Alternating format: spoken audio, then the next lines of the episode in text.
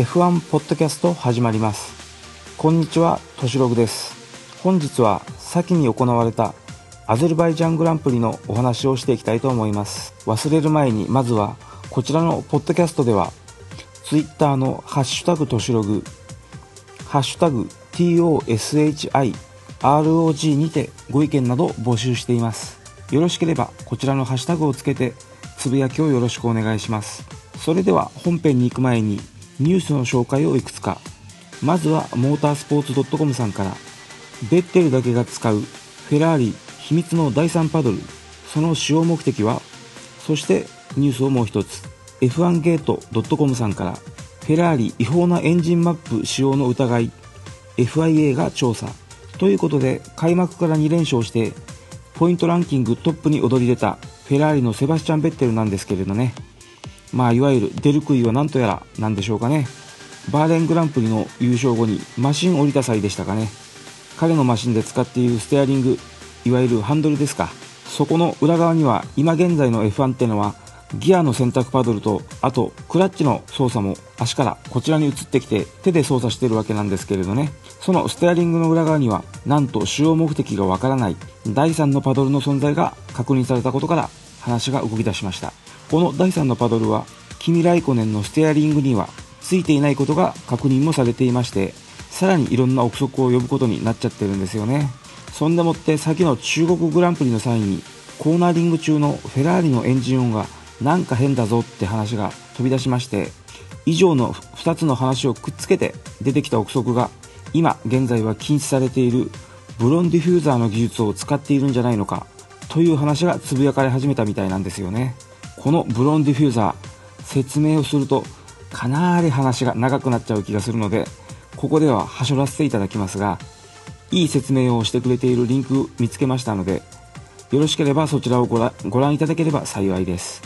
でこのブロンディフューザー実は開幕前にルノーの今年のマシンのエキゾーストパイプの処理がこれに違反しているのではと話題に上っていたのですがこの時は問題なしのコメントが FIA から出たのでこれ以上の話にはならなかったんですけれどね。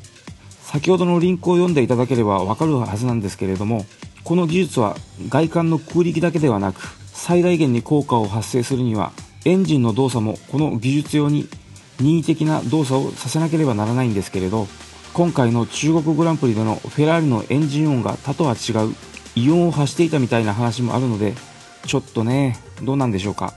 ここに来てこのブロンディフューザーの話がルノーではなくなんとフェラーリから出てきたっていうのはちょっとびっくりみたいですね。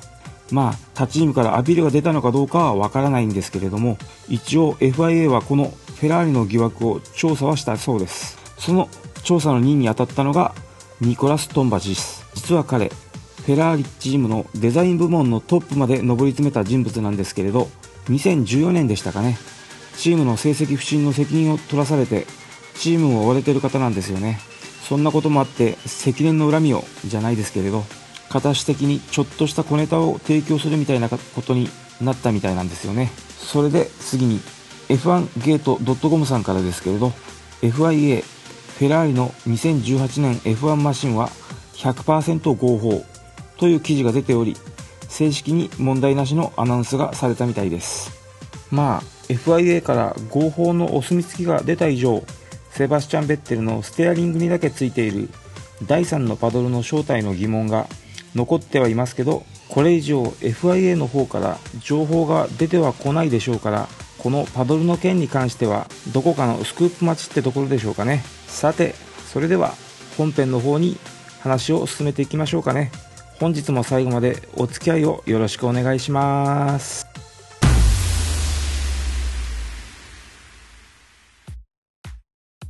まずは今回持ち込まれるハレオドライタイヤ3種類の紹介からしていきましょう。柔らかい方から順番に2番目の紫色パープルのウルトラソフト。3番目の赤色レッドのスーパーソフト。4番目の黄色イエローのソフト。以上の3種類になります。2018年の F1 グランプリ4戦目の舞台はアゼルバイジャンの首都バクー。今年で3年目の開催ですが今回は過去2年の6月より2ヶ月早い4月へと移動しての開催となりました午後1時からスタートしたフリー走行1回目は気温22度、路面温度41度、昨年より気温で4度、路面温度で6度低いコンディションです。通常のグランプリではフリー走行1回目は固めのタイヤで走り始めるドライバーが多いのですが、アゼルバイジャングランプリのフリー走行1回目はメルセデスがスーパーソフト、フェラーリがウルトラソフト、レッドブルがソフトとトップ3が全く異なるコンパウンドを装着しての走り始めとなりました。ちなみに他のチームの走り始めのタイヤ選択はというとソフトがルノーのニコ・ヒルケンベルグとカルロス・サインツ、トロロッソ・ホンダのブレンドン・ハートレーとピエール・ガスリーそしてウィリアムズのセルゲイ・シロトキン。スーパーソフトの方はハースのロマン・グロージャンとケビン・マグヌッセン。マクラーレンのフェルナンド・アロンソ。ウィリアムズのランス・ストロール、ウルトラソフトの方は、フォースインディアのセルジオ・ペレスとエステバン・オコン、ザウバーのマーカス・エリクソンとシャルル・ルクレール、そしてマクラーレンのストフェル・バンドーンとなっています。セッション開始から33分が経過した時に、ソフトタイヤでロングランを行っていたマックス・フェルスタッペンがターン6でスナップオーバーステアを発生させてセーフティーバリアへクラッシュ。フロントウィングの左側が引きちぎられたマックス・フェルスタッペンのマシンはその場でストップ。ここでセッションはバーチャルセーフティーカーが出されます。40分が経過し、トップは前線中国グランプリで優勝したダニエル・リカルド。そしてチームメイトのマックス・フェルスタッペンが続く形に。この後にはスーパーソフトを履いたメルセデス勢が続き、ウルトラソフトのフェラーリ勢は、キミ・ライコネンが16番手、セバスチャン・ベッテルは17番手という走り出しとなっています。バーチャルセーフティーカーが終了し、各社が本格的な走行を開始すると、ブレーキングでミスするマシンが続出します。ルノーのカルロス・サインツや、メルセデスのルイス・ハミルトン、トロロッソ・ホンダのブレンドン・ハートレー、ハースのロマン・グロージャン、ルノーのニコ・ヒルケンベルグらがコースオフはするも、クラッシュすることはなく、セッションを続行します。トロロッソ・ホンダ勢は、ブレンドン・ハートレーがソフトからスーパーソフトにタイヤを履き替えて12番手に浮上。チームメイトのピエール・ガスリーも9番手とまずまずのスタートを切ります。ピエール・ガスリーは GP2 時代にここで2位表彰台を獲得しており、コースとの相性は決して悪くないようですね。セッションはスーパーソフトからウルトラソフトにタイヤを履き替えたバルテリ・ボッタスが1分44秒242をマークして最速の座について終了。2番手にはソフトからスーパーソフトに履き替えたダニエル・リカルドが1分44秒277で続き、3番手には2016年にこのバクーで3位表彰台を獲得しているフォースインディアのセルジオ・ペレスが入り、チームメイトのエステバン・オコンも5番手につけます。上位陣ではメルセデスのルイス・ハミルトンが4番手とまずまずのスタートを切ったのに対してフェラーリのセバスチャン・ベッテルはウルトラソフトで10番手。キミ・ライコネンは10周を走ったところでガレージに入り15番手でセッションを終えています。夕方5時からスタートしたフリー走行2回目は上空は雲に覆われ気温19度路面温度も31度と下がり涼しいコンディションとなってのスタートです。フリー走行1回目でクラッシュしたマックス・フェルスタッペンとブレーキに問題を抱えていたルノーのニコ・ヒルケンベルグ以外の18台がセットアップ確認のために続々とコースイン。タイムアタックに入る前のマシンのフィーリング確認をしていきます。開始から15分が経過したところで、レッドブルのダニエル・リカルドがトップタイムをマーク。直後の20分にレッドブルのマックス・フェルスタッペンのマシン修復作業が終了します。すぐさまスーパーソフトを履いてコースインするもセクター1の直角コーナーでブレーキングをロックさせてコースオフ。幸い今回はクラッシュを免れすぐにコース復帰をします。その後はメルセデス勢2人が柔らかいタイヤに履き替えてタイムアタックを行いますがダニエル・リカルドの1分42秒795に及ばずそしてトップタイムに最も肉薄したのは40分過ぎにアタックに出たフェラーリのキミ・ライコネンが1分42秒台に入れリカルドからコンマ09秒差まで詰めますがそこまで。このままセッション終了となりました。タイトル争いの上位陣でただ一人トップ10に入ることができなかったのがフェラーリのセバスチャン・ベッテル。しかしセッション後のベッテルはまだ金曜日いろいろとセットアップを試していた。マシンの状態はそんなに悪くないよと余裕の表情。開始から40分過ぎにコースインしたのがルノーのニコ・ヒルケンベルグ。時間がない中で10番手のタイムをマークするも、チームメイトからはコンマ2秒遅れており、セットアップを煮詰め切ることはできなかった様子です。フリー走行2回目でトップ3チーム以外の中団グループのトップに立ったのがマクラーレンのフェルナンド・アロンソでした。逆にフリー走行1回目からポジションを下げたのがトロロッソホンダ勢、ピエール・ガスリーが15位、ブレンドン・ハートレーは18位に終わりました。さてお次は翌日土曜日のフリー走行3回目。現地時間14時から開催され、気温は23度、路面は28度、ドライコンディションの中で開始されます。マクラーレン、ハース、ザウバーの6台を先頭にインスタレーションラップを行っていきます。まずタイムを計測したのは昨日のフリー走行2回目でトップタイムを記録しているダニエル・リカルド。それを皮切りに各社ウルトラソフトタイヤでタイムを計測。1分43秒642を記録したセバスチャン・ベッテルがトップに立ち、2番手にはキミ・ライコネンがつけ、フェラーリがワンツー体制を築きます。風が強く、マシンバランスが狂いやすいコンディションで、コースアウトするマシンが続出。そんな中、セッション中盤には各社ロングランペースの確認に時間を費やしていきます。セッションの後半、各チームは新品のウルトラソフトタイヤを投入してタイムアタックを行います。セバスチャン・ベッテルは自身のタイムをさらに縮め、1分43秒091をマーク。ルイス・ハミルトンがコンマ3秒遅れの2番手につけます。残り10分となったところで、ウィリアムズのセルガイ・シロトキンがターン3でクラッシュ。コース上に立ち往生してしまい、赤肌中断となってしまいます。残り時間3分となったところで、セッション再開となりましたが、終了までにタイムを更新するドライバーは現れず、セバスチャン・ベッテルがトップ、ルイス・ハミルトンが2番手、キミ・ライコネンが3番手、トロロッソ・ホンダのピエール・ガスリーは13番手、ブレンドン・ハートレーは20番手となっています。現地時間の午後5時、アゼルバイジャングランプリの予選が開始されます。依然として雲は多く、強い風が吹き、気温は22度、路面温度は26度というコンディションの中で Q1 が始まります。トラフィックが最大の問題となるバクーシティサーキットだけに各マシンともウルトラソフトを履いて開始直後から先を争うようにコースイン。タイヤのデグラデーションが小さいこともあってコース上に長くとどまってチャージラップを挟みながら何回もタイムアタックを続ける作戦のようです。そんな中でマクラーレンの2台とトロロッソホンダのブレンドン・ハートレーだけは燃料搭載量の影響を考えてか3周ごとのアタックランを行う形をとります。路面は落ち葉などでかなりダスティーな状態で、グリップレベルに苦しむマシンも少なくない中、ハースのロマン・グロージャンはターン3でタイヤをロックさせてオーバーシュートし、ギアボックスのトラブルでランオフエリアにマシンを止めてノータイムに終わってしまいます。ここでまずトップに立ったのはフェラーリ勢で、キミ・ライコネンが1分42秒538で首位。セバスチャン・ベッテルはコンマ224秒差で続きます。金曜から好調のフォースインディア勢はエステバン・オコンが上位に飛び込み、セルジオ・ペレスはターン15で激しくタイヤロックさせてコースオフする場面もあり、このタイヤはもうダメだから戻れと指示されますが、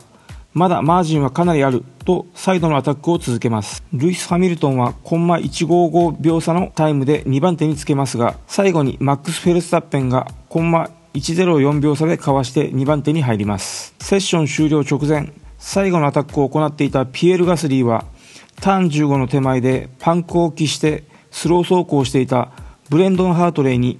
ブラインドコーナーを出たところで出くわし、間一髪のところで追突を避けますが、タイヤをロックさせてオーバーシュートし、結局タイムアタックは失敗。これで16番手にとどまり、最後にタイムアタックに出ていたものの、パンクによりタイムを出せなかったハートレーともども Q1 敗退に終わります。マクラーレン勢も振るわず、フェルナンド・アロンソは13番手で Q2 進出を果たしたものの、ストフェル・バンドーンは最後にランス・ストロールに逆転を許して16番手で Q1 敗退となっています。ここでのノックアウトにより、予選は16位にマクラーレンのストフェル・バンドーン、17位にトロロッソ・ホンダのピエール・ガスリー、18位にザウバーのマーカス・エリクソン、19位にトロロッソホンダのブレンドン・ハートレー、20位にノータイムでハースのロマン・グロージャンの予選順位が決定します。次に Q3 進出組にとっては、決勝のスタートタイヤを決める Q2 では、メルセデス、フェラーリ、レッドブルの6台が3種類のタイヤの真ん中、スーパーソフトでタイムアタックを行います。ここで速さを見せたのはメルセデス勢で、ルイス・ハミルトンが1分42秒676でトップに立ち、バルテリ・ボッタスもコンマ003秒差で続きます。3番手にはレッドブルのマックス・フェルスタッペンがコンマ225秒差で続き、フェラーリ勢はやや苦労して、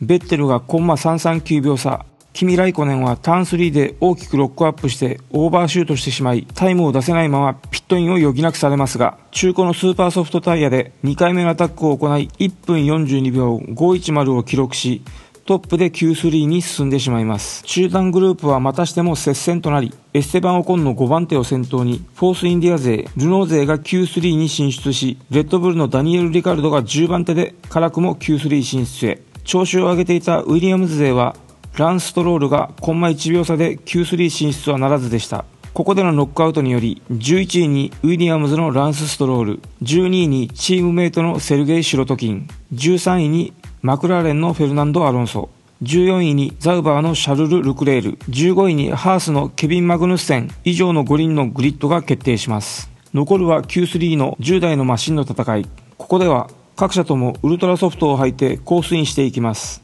1回目のアタックでトップに立ったのはフェラーリのセバスチャン・ベッテルで1分41秒498。メルセデスのルイス・ハミルトンがコンマ342秒差で2番手。チームメイトのバルテリ・ボッタスがコンマ445秒差で3番手。レッドブル勢が間に入って、その後に続いたのが、ターン16出口でワイドになったライコネンは、コンマ992秒差で6番手にとどまります。トップ3以下は、フォースインディアのエステバン・オコンとセルジオ・ペレス、中古ウルトラソフトタイヤでアタックのルノーのニコ・ヒルケンベルグとカルロス・サインツという順で続きます。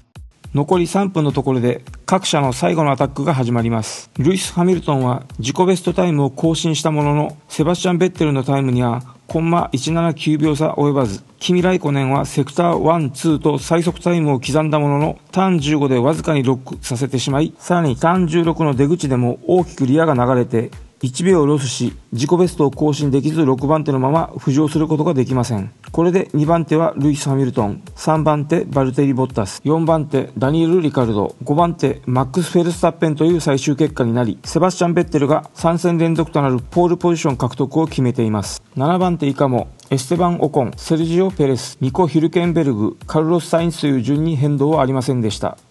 翌日の午後4時10分、アゼルバイジャングランプリは決勝のスタートを迎えます。前夜から強風が吹き荒れており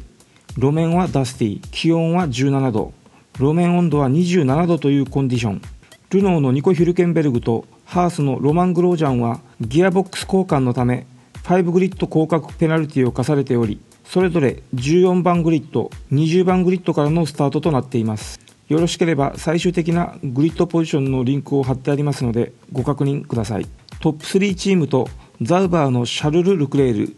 マクラーレンのストフェル・バンドーン、ハースのロマン・グロージャンはスーパーソフト、それ以外ではルノーとフォース・インディア、トロロッソ・ホンダのブレンドン・ハートレーがウルトラソフト、残りはソフトと大きくスタートのタイヤ選択が分かれます。スタート直後の第1コーナーでは各車が慎重にアプローチしましたが、ターン2でセルゲイ・シロトキンが止まりきれず前のセルジオ・ペレスに追突。ペレスはエステバン・オコンに追突してフロントウィングにダメージを負います。そしてターン3手前ではフェルナンド・アロンソセルゲイ・シロトキンカルロス・サインツの3台が横並びの形で走りますがアウト側のカルロス・サインツの左リアがセルゲイ・シロトキンの右フロントに当たりその影響でイン側のアロンソに接触しシロトキンは左フロントを壊してリタイア。フェルナンド・アロンソは右の前後のタイヤともパンクしながらもなんとかピットに戻りコースへ復帰しましたがほぼ最後尾の17番手まで下がってしまいます。さらにターン3ではキミ・ライコネンとそのアウト側にかぶせたエステバン・オコンが接触しオコンがウォールにクラッシュ。これによりセーフティーカー導入となり、7台がピットインして、実質ノーストップの作戦に出ます。ケビン・マグヌッセンに接触したマーカス・エリクソンには10秒加算ペナルティが課されました。6周目にレースが再開されると、トロロッソホンダのピエール・ガスリーが好走を見せ、順位はセバスチャン・ベッテル、ルイス・ハミルトン、バルテリ・ボッタス、マックス・フェルスタッペン、カルロス・サインツ、ダニエル・リカルド、そしてピエール・ガスリーとニコ・ヒルケンベルグの順となります。高位置につけたガスリーでしたが、純粋なペースで勝るニコ・ヒルケンベルグはすぐに抜き返して前へ。9周目にはランス・ストロールとシャルル・ルクレール、キミ・ライコネンらにも抜かれ、12番手までポジションを落としてしまいます。ガスリーは立て直しを図るために12周目にピットインしてソフトタイヤに履き替え、最後まで走り切ることを狙う作戦へ変更します。ルノー勢は ERS のディプロイメント切れに苦しむレッドブル勢を上回る速さを見せメインストレートとバックストレートで DRS を使って抜き去っていきます。この ERS とはパワーユニットのエネルギー改正システムのことでディプロイメント切れとは回収したエネルギーに対して使用量が上回っており一周の途中でエネルギーが足りなくなってしまう現象です。今回のは同じルノー製の PU パワーユニットを使うニコ・ヒュルケンベルグに追い立てられていたわけですから多分不具合とかではなくレッドブルによる PU パワーユニットのセッティングのミスではないでしょうかね。PU パワーユニットは結構細かいセッティングを必要とするものみたいですからね。さてレースの方に話を戻していきましょう。前に出たニコ・ヒュルケンベルグは10周目のターン4でリアが流れてウォールにヒットしリタイアとなってしまいました。上位は首位のセバスチャン・ベッテルが2番手ルイス・ハミルトンを徐々に引き離していき3番手バルテリ・ボッタスもそこから5秒差。4番手にはルノーのカルロス・サインツ5番手のレッドブルのマックス・フェルスタッペンと6番手ダニエル・リカルドはチームメイト同士で激しいバトルを展開。後続はランス・ストロールを抜いたザウバーのシャルル・ルクレールが7番手。キミ・ライコネンもストロールを抜いて8番手に浮上します。15周目にウルトラソフトを履いているカルロス・サインツがピットイン。17周目にはマクラーレンのストフェル・バンドーンがピットインします。ルイス・ハミルトンは21周目にファステストラップを記録した直後のターン1で大きくタイヤをロックさせてコースオフこのタイヤは終わったとピットに飛び込んでソフトタイヤに交換へ。セバスチャン・ベッテルは8秒のマージンがあるとステイアウトを選びます。24周目には入賞圏を堅持するルクレールがピットインし同じソフトタイヤを履くカルロス・サインツと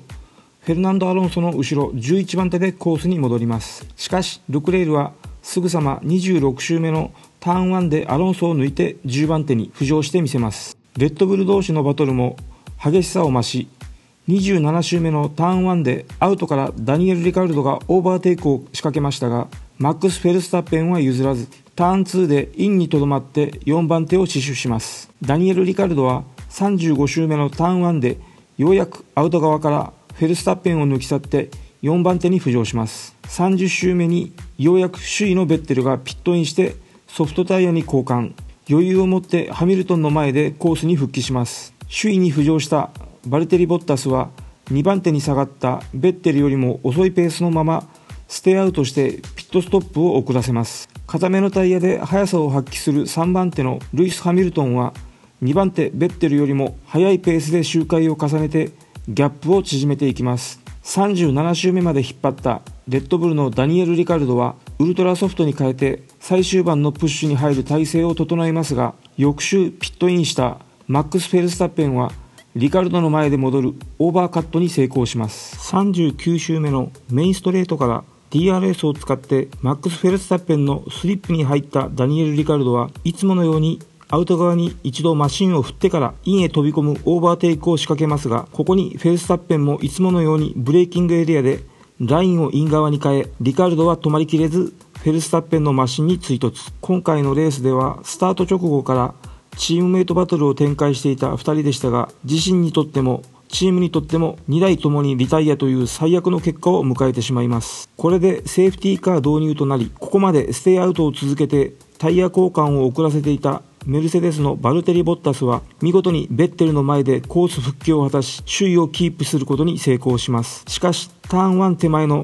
デブリ処理のため全車がピットレーンを通過することとなったため上位勢は全てウルトラソフトに交換。上位ではバルテリ・ボッタスとカルロス・サインツだけが中古。セルジオ・ペレスだけがスーパーソフトを履きます。さらにセーフティーカー先導中の43周目に6番手走行中だったハースのロマン・グロージャンがタイヤを温めようとマシンを左右に振っている最中にリアのコントロールを失ってターン13アウト側のウォールにクラッシュしてしまいます。どうやら彼はステアリング上のスイッチに触れてしまいその影響により挙動を乱してのクラッシュとのことらしいですせっかくのポイントゲットのチャンスを不意にしてしまいましたね。彼は。このロマン・グロージャンのクラッシュの影響によりさらにセーフティーカーの先導時間が伸びて各社ともタイヤ及びブレーキの熱入れに苦労することとなります。これで首位はバルテリ・ボッタス2番手にセバスチャン・ベッテル3番手はルイス・ハミルトン4番手にキミ・ライコネンとなり5番手にはセルジオ・ペレス6番手カルロス・サインツ7番手シャルル・ルクレール8番手ランス・ストロール9番手フェルナンド・アロンソ10番手ケビン・マグヌッセントロロスト勢はピエール・ガスリーが11番手、ブレンドン・ハートレイが12番手につけてレース最終盤に備えます。48周目にレースが再開されると、ターン1でインに飛び込もうとしたセバスチャン・ベッテルが大きくタイヤをロックアップさせてしまい、コースオフ。ルイス・ハミルトンとキミ・ライコネンにかわされ4番手に交代します。首位を守ったバルテリ・ボッタスでしたが、今シーズンの初優勝を手中に収めようとしていた彼に突然の悪夢が降りかかります。翌周49周目のメインストレートでデブリを踏んでしまい右リアタイヤがバースト。まさかのリタイアとなってしまいます。これでルイス・ハミルトンが繰り上がって首位に立ち2位にはキミ・ライコネン。そしてターン1でアタックに失敗した際にタイヤにフラットスポットを作ってしまったセバスチャン・ベッテルは異常振動に悩まされてペースを上げることができず、フォースインディアのマシンにもかわされて4位に落ちます。そして代わって3位に上がったのが、2016年ヨーロッパグランプリ以来の表彰台獲得を果たしたセルジオ・ペレス。5位にはカルロス・サインツ。そして新人シャルル・ルクレールが6位に入る健闘を見せ、7位フェルナンド・アロンソ、8位ランス・ストロール、9位ストフェル・バンドーン、そしてブレンドン・ハートレイは10位で F1 初の入賞を果たします。ピエール・ガスリーはターン20でケビン・マグヌッセンに接触され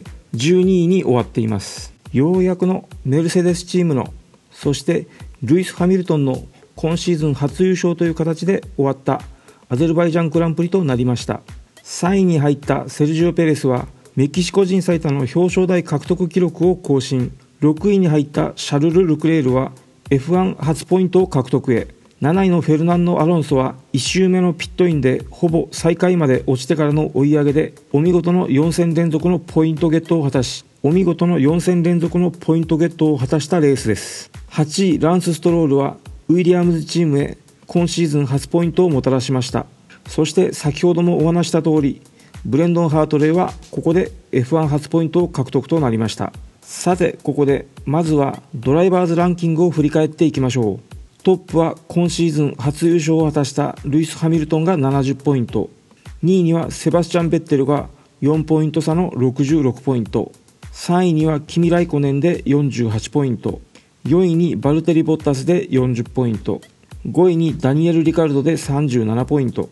6位にフェルナンド・アロンソで28ポイントがトップ6になります。コンストラクターズランキングはトップがフェラーリで114ポイント。2位にメルセデスが4ポイント差の110ポイント。3位にレッドブルで55ポイント。4位にマクラーレンで36ポイント。5位にルノーで35ポイント。6位にフォースインディアで16ポイント。以上のトップ6チームになっています。ここまで苦しんできたルイス・ハミルトンが今シーズンの初優勝を挙げるとともにセバスチャン・ベッテルからランキング首位の座を奪いましたね。フェラーリのセバスチャン・ベッテルのセーフティーカー明けてのターン1での無理な仕掛けは賛否が分かれるところでしょうね。レーシングドライバーである以上、また見ているファンとしても仕掛けるなとは言いませんが、タイヤやブレーキの熱入れが十分ではないいきなりのターン1での仕掛けには私的には疑問ですね。残り周回数が少なかったのは分かりますが、あの時点ではルイス・ハミルトンの前に位置していたわけですから最悪首位のバルテリ・ボッタスの攻略に失敗したとしてもルイス・ハミルトンの前で先着できればさらにポイント差を上積みできるくらいの冷静な判断があってもよかったのではと私は考えるのですがどうでしょうかね。皆さんは。まあそれはたらればだろうって話になっちゃいますけどセバスチャン・ベッテルの仕掛けに失敗した1周後にはバルテリ・ボッタスは右リアのパンクにより消えていたわけですからここまでを考えると彼が失ったポイントは目に見える以上のもののような気もするんですけどね。この後目先の勝利にこだわってワールドチャンピオンを逃した代表的なシーンなんて言われることがなければ良いのですがおっとまだ F1 は序盤。チャンピオン争いがセバスチャン・ベッテルとルイス・ハミルトンの2人に絞られているわけではないですし他のドライバーさんにも失礼な話でしたね。この話はここら辺にしておきましょう。さてこのアゼルバイジャングランプリの開催中に行われたとして上がってきているニュースを一つ入れさせていただきます。オートスポーツウェブさんからホンダレッドブルと2019年に向けてバクーで初会談。ということでいよいよ動き出したレッドブルチームホンダということでしょうか。今回はあくまでお互いの意思の確認をしただけとのことで、まだどうなるかはわからないですが、正式にお互いテーブルに着いたってところでしょうかね。FIA の通知が規定されている5月15日に向けて動き出したというところでしょう。今後のニュースを楽しみに待ちましょう。さて、開幕のフライアウェイも終わり、次戦はヨーロッパに戻っての第2の開幕戦とも称されるスペイングランプリになります。各チームとも実戦であぶり出した問題や開幕に間に合わなかったニューアイテムを持ち込んでのグランプリになると思いますので、またまた見どころの多いグランプリになるのではないでしょうか。さて、今回は配信が遅くなってしまいましたが、アゼルバイジャングランプリのお話はここにて終わりたいと思います。最後までお付き合いありがとうございました。よろしければ Twitter のハッシュタグとしログ、シャープ TOSHIROG まで書き込みをよろしくお願いします。それでは今回はこの辺で失礼します。